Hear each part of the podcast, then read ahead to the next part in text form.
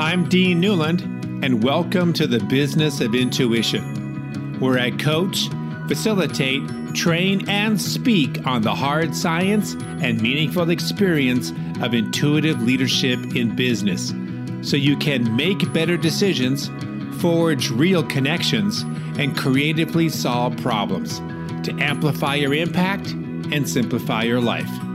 Welcome to the Business of Intuition. Strategic planning is one of the most important and most misunderstood business processes. The word strategy shows up in just about every layer of an organization. Managers need to be good strategic thinkers. Executives attend strategic retreats. And the boards of directors approves budgets that support a strategic plan. Often, strategic thinking and planning have become nothing more than goal setting. Additionally, companies fail to see the relationship between company culture and the ability to implement innovative strategies. Nor is strategy making seen as the beginning of change management. So, what is strategic thinking and planning? The misconception about strategic planning is that it is an exercise to develop goals. A strategy is a hunch for the kind of value a company or team could provide to win new business. That really has a lot to do with trusting one's intuition. Well, my next guest on the business of intuition is really an expert on not only strategic thinking and planning, but on the ability to get to those strategies quickly and efficiently. Simon Severino is a business owner who has developed a really wonderful process that he calls strategy sprints. He has helped many organizations help their sales increase and even soar. Trusted by Google, Roche, Consilience Ventures, and Amgen, he has created this wonderful strategy sprints process that has now become a popular book. He has actually been a TEDx speaker, contributed to Forbes and Entrepreneur magazine, and he is a member of the SVBP Silicon Valley Blockchain Society. Simon Severino on the business of intuition.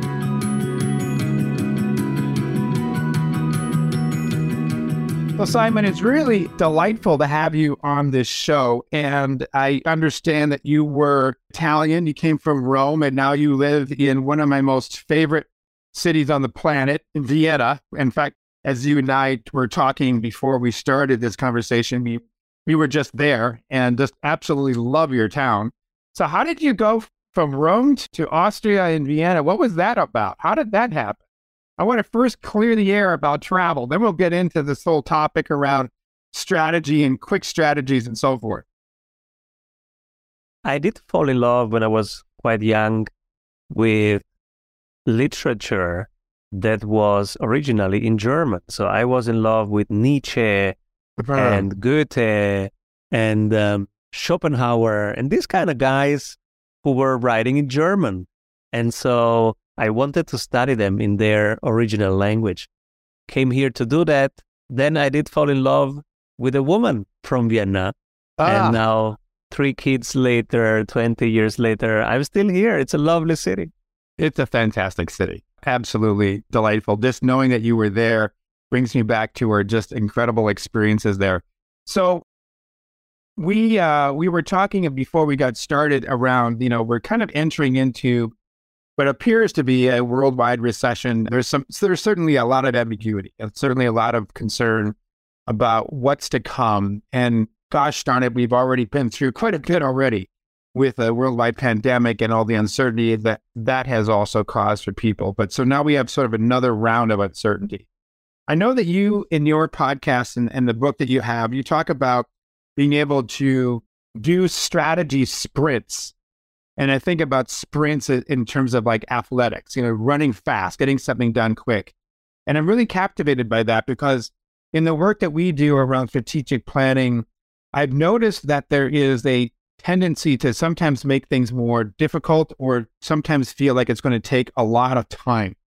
And because of that perception that this is going to take a lot of time, we look at our calendars and we go, I don't have time for this. This is too costly to spend this amount of time on, on a strategy. So let's just get back to managing the day to day, doing the details of keeping the business running.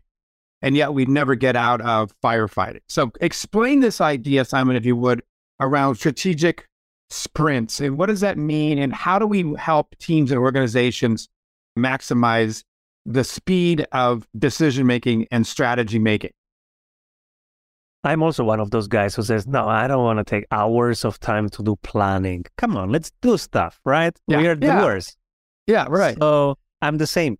And it happens that I'm a strategy advisor since 21 years. So I got to see different processes, long processes, short processes. I like the shorter ones. And I picked the shorter ones and I made them I made them even simpler. So last week we had an event with 45 of our clients together doing the um, goal setting for the next year. So we would do an annual planning. And guess what? 45 people, 90 minutes, and that's it. Everybody left with a clear plan of their three years vision, annual goals, broken down into quarterly activities, and clarified who does what in the team. And then we, we did a second round of double checking that each activity actually moves forward the parent activity so that we actually do only things that contribute to what we want to realize and that are really important.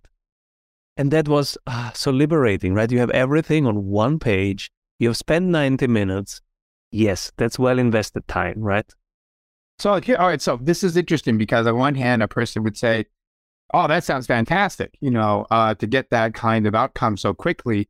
And then I think the, the the naysayer would say, "Are we being too rash? Are we really exploring all of the important variables around any particular topic? You name whatever it is that." that the deep thinking that comes from taking your time with something will often generate a, a, a, new idea that the surface ideas that often happen when we do something quickly are, are not are symptomatic you know they're they're not very deep they're they're not very transformative respond to that idea Yes. Where does deepness lie? Deepness lies in the mix of thinking, doing, reflecting, and then doing, reflecting, doing, reflecting, doing, reflecting. Now you sit down for 90 minutes, whoosh, you have enough information that you can download in and uh, and put to paper.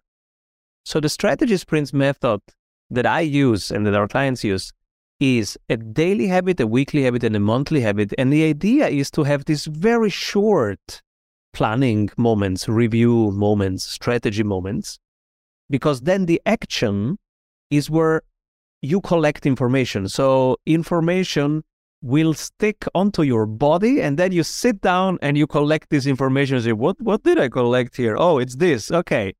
That's the pattern.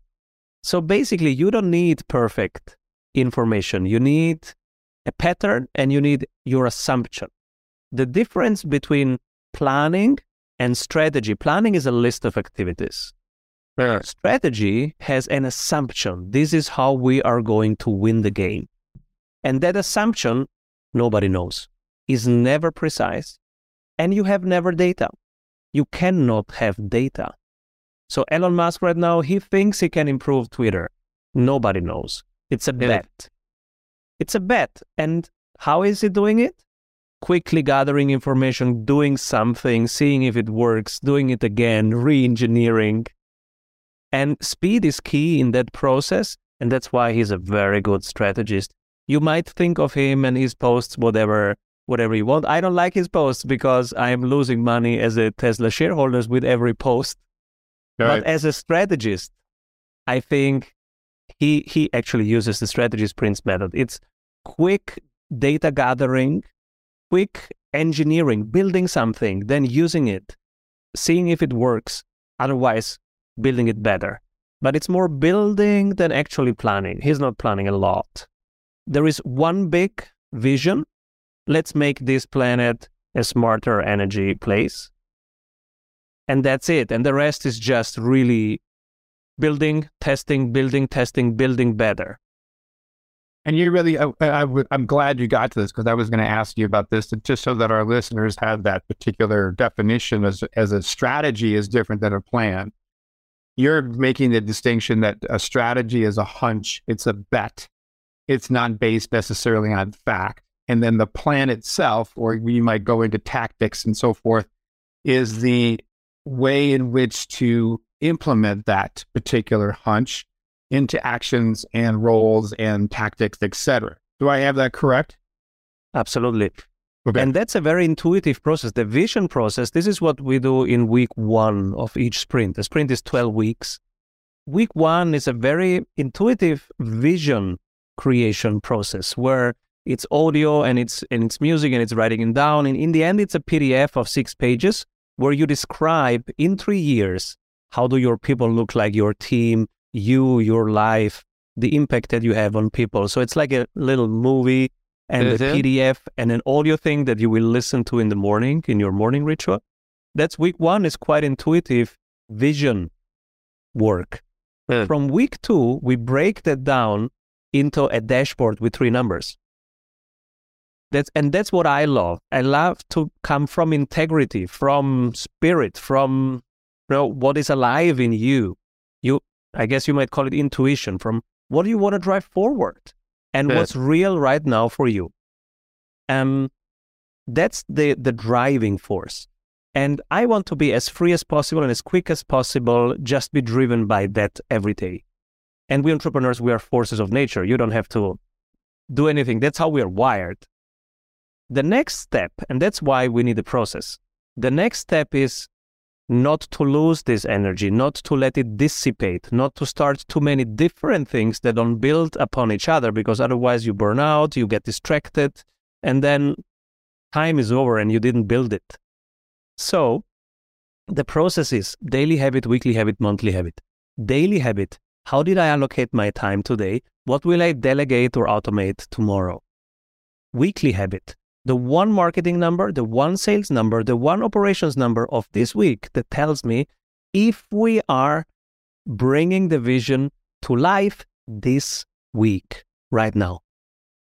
Monthly habit, half an hour strategic analysis, what are competitors doing, what are the two features where we're winning against them, what are the two features where we're losing against them, how can we um, cut 15% expenses from the two where we are losing and reinvest them next month into the two features where we are currently winning because we're going to crush it and we have a more defendable position. This is what you want to have when you say strategic advantage. That means nobody can eat your lunch, you can eat their lunch. That's the best strategic position. So you mentioned uh, sales and so forth. Uh, is your process also appropriate for, say, a member of a team who lives and works within a large organization they're not part of a sales team. They are, I don't know, they can be manufacturing, they can be healthcare, they can be a nonprofit, what have you, but but a much larger, not smaller company. Does it work on that size organization as well? It works on all sizes. We are famous for having four people in a sprint team. So a sprint team is one owner uh, is owner of the country or the product or the firm. And then, which in a smaller firm is usually the founder. Uh-huh. And then but also one person from operations, one from sales, and one from marketing. So we want to have these four perspectives every week because that's the dashboard.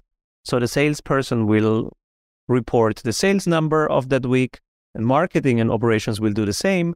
And the owner is there for the overall spirit and uh, for growth uh, tasks. And of course, hiring, firing, vision, and performance systems. So everybody has their their role in a sprint and now we are holistic. Now we are looking at the whole thing. The reason is i've done enough projects in my career that were not that holistic. And so if you improve just marketing but it is not related to sales and operations you are actually just improving a local optimum but not you are not improving the whole firm so think of a football team. If you just improve defense, you are not going to win anything. Right, if you just right. improve offense, you are not going to win.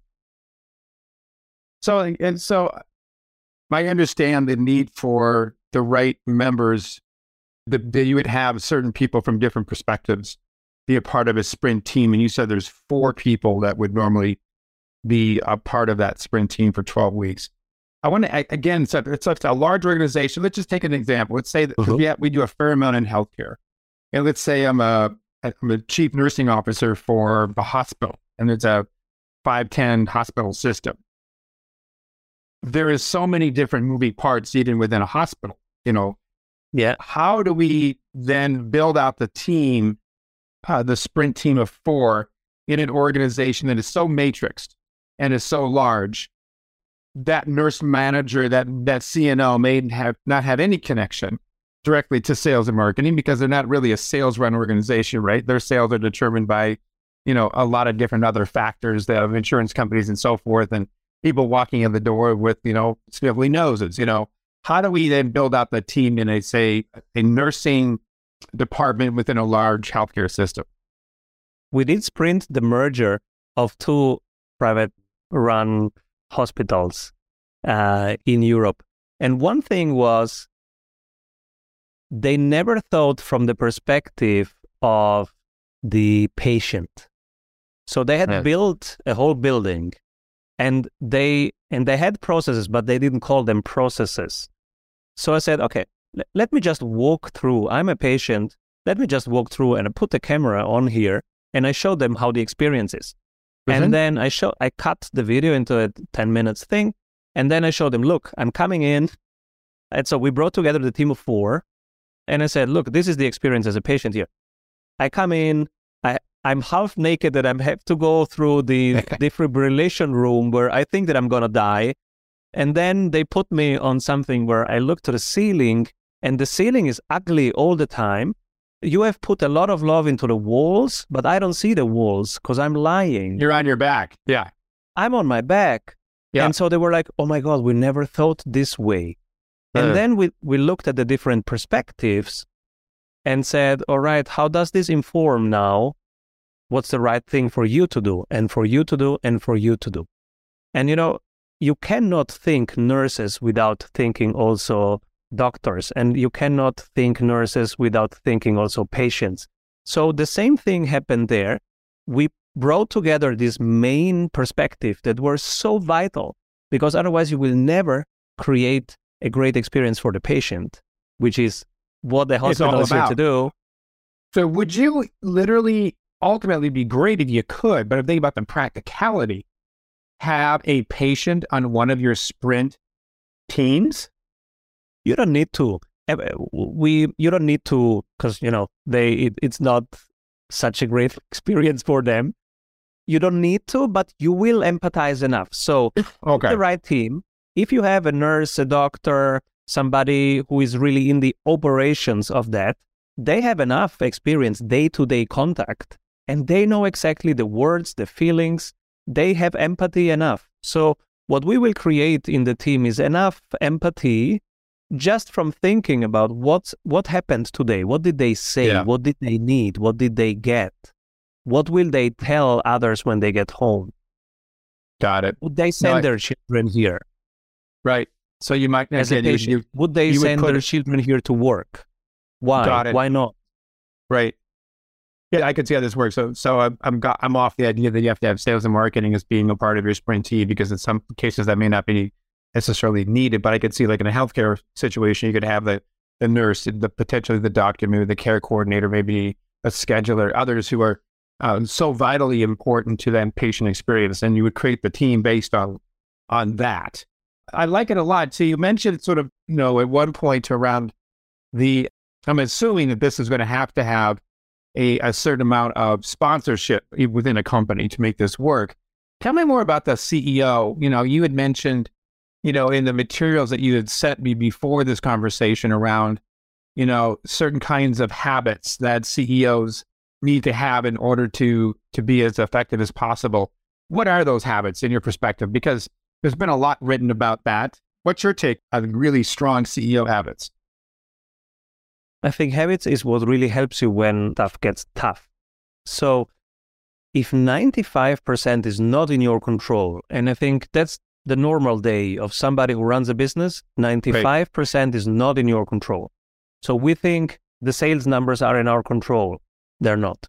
Um, employee fluctuation is not in your control. Supply chain, that you're getting the materials that you need, it's not in your control. 95% is not in your control. So what the heck is in our control? Yeah. This is where my three habits come in.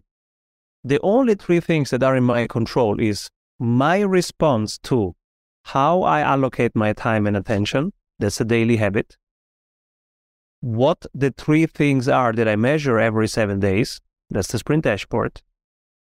And how do I rebudget based on where we are winning, more into that, and based on where we are losing, less into that. That's the monthly strategy habit. So I have a daily habit where I review how I'm allocating my time, what can I do better, what can I delegate to a software, to a person next, what can I cut, what can I automate. And this is a wonderful question. I've automated so many things over the last five years. It's incredible. And I cannot even code. So I'm a no code person, a no tech person. Right. And right. I've automated half of the thing of the things that I do, 100% of the things that I hate doing, and uh, 100% of the things that I'm bad at doing, and also some things where I, we can do just much more now. So that's just a daily habit because it's always in my control. Whatever happens outside, you know, I have a war 600 kilometers from here. What is in my control? In my control is how I respond to that. When I wake up right. tomorrow, it's in my control what I do in the first hour, the second hour, the third hour. Right. That's right. always in my control. I like the also the habit around reallocating time and resources to those things that are quote unquote winning and then taking away from those things that are not. I think that's an interesting point where we sort of get stuck in this is the plan, we just got to stick with it. And we're thinking about it from a yearly perspective, maybe quarterly perspective. And we keep doing the things that don't work and wonder why don't they work. and of course, this is this is the reason why we keep supporting that which we don't even know, which we know is not working very well. But I think the other piece is important is we got to we've got to be able to have some sort of a dashboard that says thumbs up, thumbs down. Is this is this working? Is not working? And and and I think that the perspective. Tell me what your thought is. Is that we get so automated in our behaviors that we don't take a step back and go, wait a minute, this isn't working anymore. We should be doing something else. We don't go strategic. We just stay so focused on the tactical, almost like robots without a mind for the bigger picture that we then wonder why things are not working while we're so burned out. And that we're not we're not reallocating to the things that work and taking away from things that don't. Let's give everybody permission right now. We officially give you the permission to stop everything that's boring, to stop everything that's not working. But you are allowed to do that. there actually there are only two things that you have to do. That's product and sales. That's it. So what is product? whatever you deliver, right? Whatever you're good at, that's a delivery. You have to do a little bit of that every day. Yeah. And and you have to you have to get clients or patients or or however you call the people that you are here to serve, right? So you have Growth. to serve people. Yeah. That's sales. That's yeah. sales. It's uh, so for these sure. are the only two things.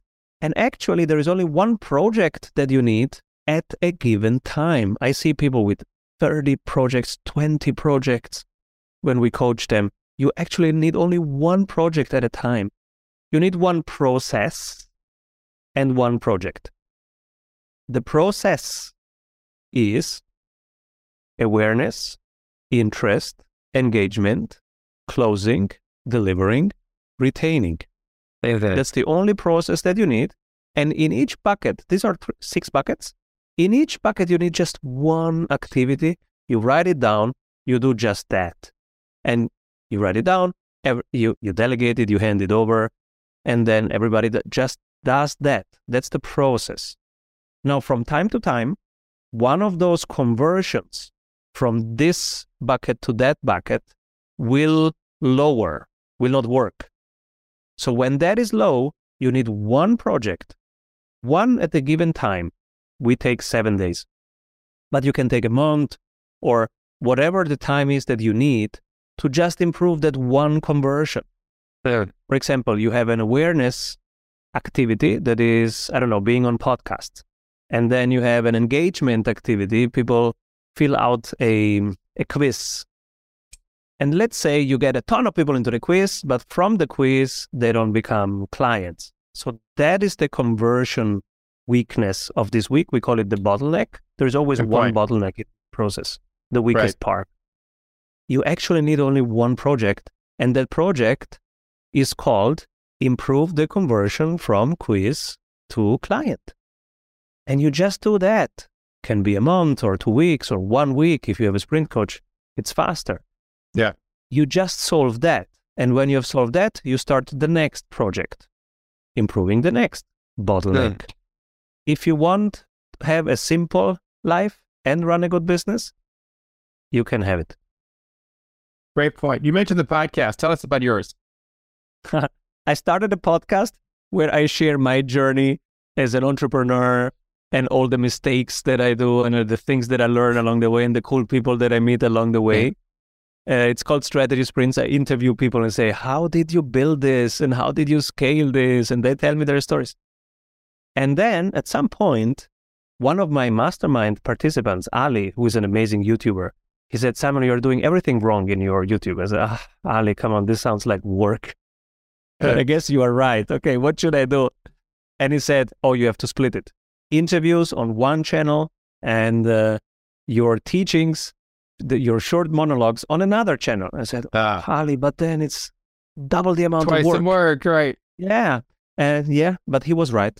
So now I have a, a second channel. It's called Simon Severino, where it's just 10 minutes of me teaching one thing, like how do you ah. do CRM or how to improve a sales particular part of sales or marketing or um, how to hire people, something practical. Yeah. That channel is called Simon Severino.